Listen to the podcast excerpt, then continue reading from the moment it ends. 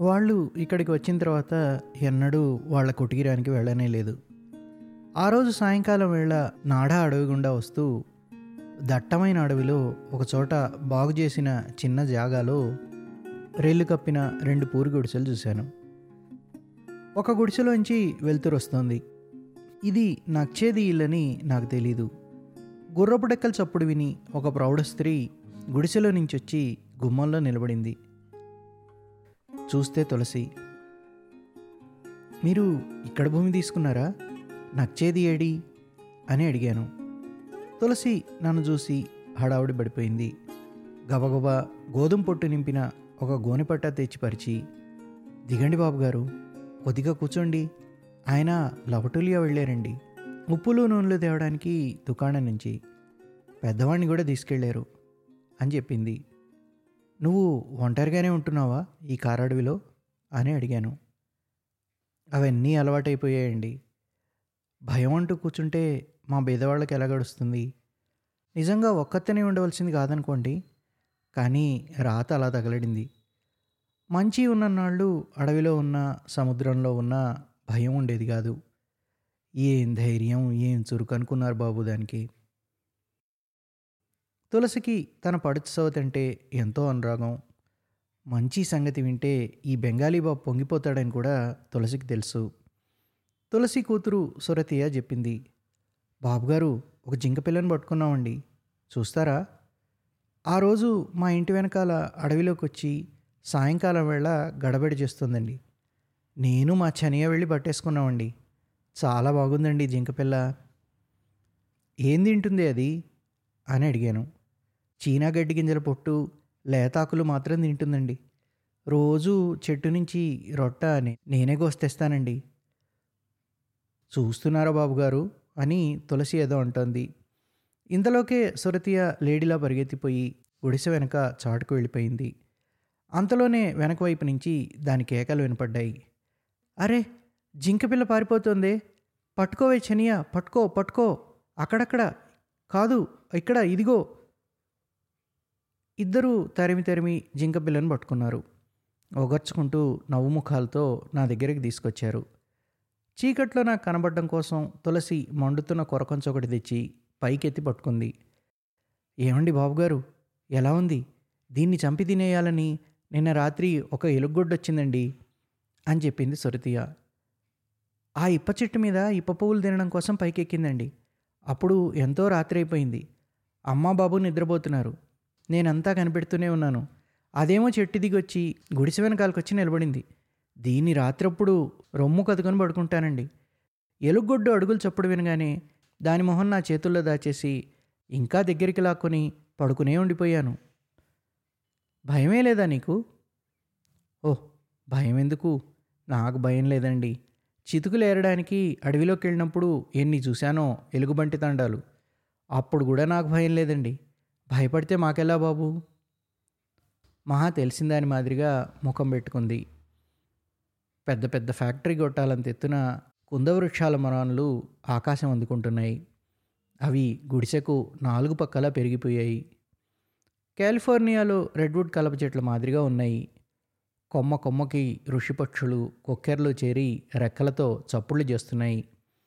చీకట్లో ప్రతి గుబుర్లోనూ మిణుగురు పురుగులు మిణుకు మిణుకుమంటూ తిరిగాడే దీపాల గుత్తుల్లా మెరుస్తున్నాయి. గుడిసె వెనకతట్టు అడవిలో నక్కలు అరుస్తున్నాయి. ఈ చిన్న చిన్న పిల్లలతో వీళ్ళ తల్లి ఈ నిర్జనారణ్యంలో ఎలా ఉంటున్నదో ఊహించడం కష్టం. మాటల సందడిలో అడిగాను. మంచి తన సామాన్లన్నీ తీసుకుపోయిందా? అని. సురతియా చెప్పింది. చిన్నమ్మ ఏమీ తీసుకుపోలేదు బాబుగారు. దాన్ని పెట్టి మీకు అప్పుడు చూపించలేదు. అది పడేసి వెళ్ళిపోయిందండి. చూస్తారా? ఇదిగో తీసుకొస్తాను. పెట్టి తీసుకొచ్చి నా ముందుంచి మూత తెరిచింది. దువ్వెన చిన్న అద్దం పూసల దండ ఆకుపచ్చ రంగుది చౌకబారు రుమాలు. సరిగ్గా చిన్నపిల్లల ఆట సామాన్ మాదిరే అంతా. కానీ ఆ రంగు పూసల దండ మాత్రం లేదు.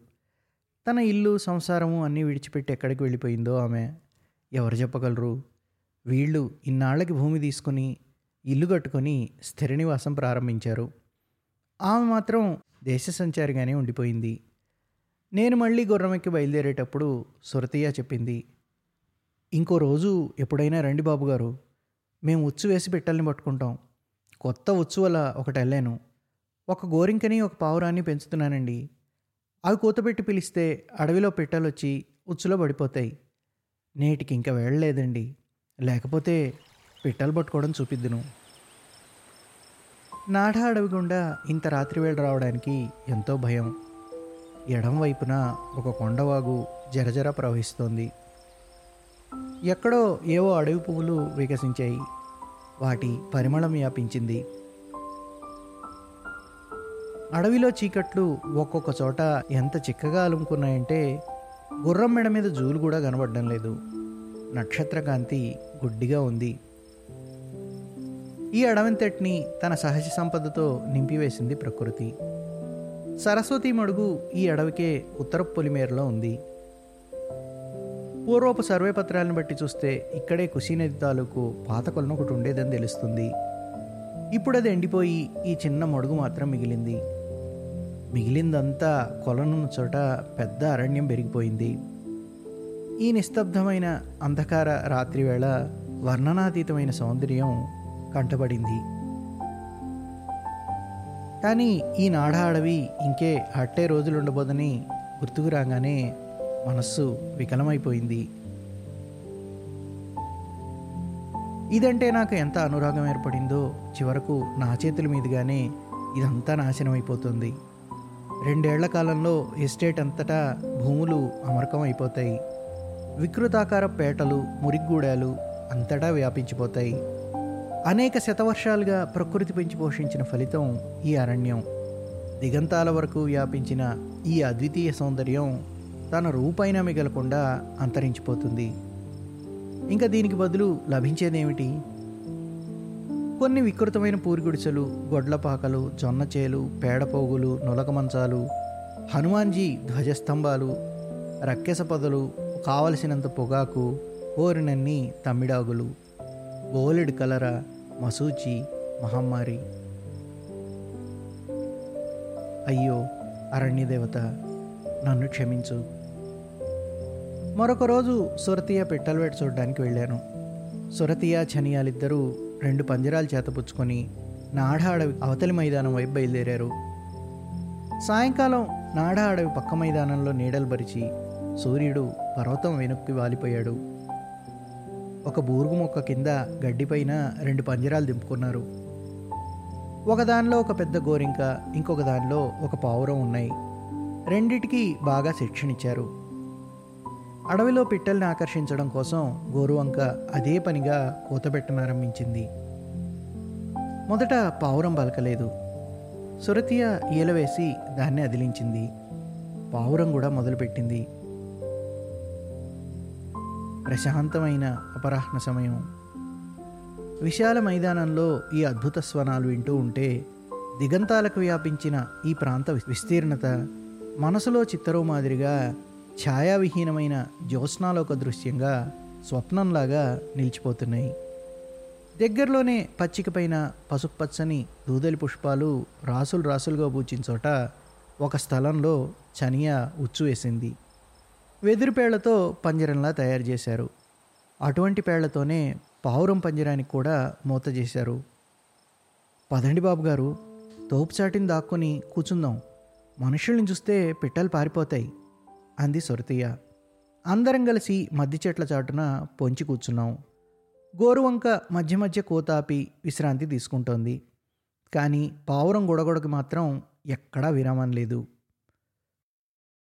సొరతయ్య నీ పావురం నమ్ముతావే? ధర ఎంత అని అడిగాను. ష్! మాట్లాడకండి.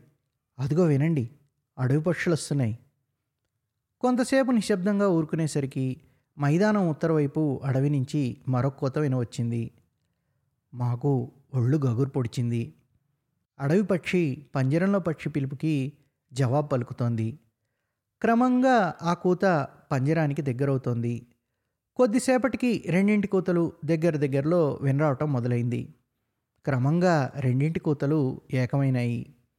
హఠాత్తుగా ఈ మారు ఒకటే స్వరం ఒకే పక్షికి వస్తోంది అది పంజరంలో పక్షి. చనియా సొరతియా చిటికలో పరిగెత్తిపోయారు. పక్షి ఉచ్చులో పడింది. నేను వెళ్ళాను. ఉచ్చులో కాళ్ళు చిక్కుకుని పక్షి గిజగిజలాడుతోంది.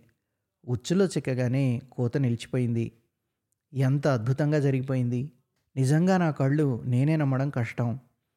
సురతీయ దాన్ని చేతుల్లోకి తీసుకుని చూపిస్తూ చూడండి బాబు గారు ఉచ్చులో కాళ్ళు ఎలాదనుకుంటుందో చూసారా అంది. పక్షిని ఏం చేస్తావే నువ్వు? అని అడిగాను. మా బాబు తిరాసి రతన్గంజ్ సంతలో అమ్మేసొస్తాడండి. పావురం ధర రెండేసి డబ్బులు గోరింక ధర ఏడు డబ్బులు. నాకమ్ము నేను ధరిస్తాను అన్నాను. సురతీయ ఆ పావురాన్ని నా చేతిలో పెట్టేసింది. కానీ ఏమైనా సరే డబ్బులు పుచ్చుకోలేదు నా దగ్గర.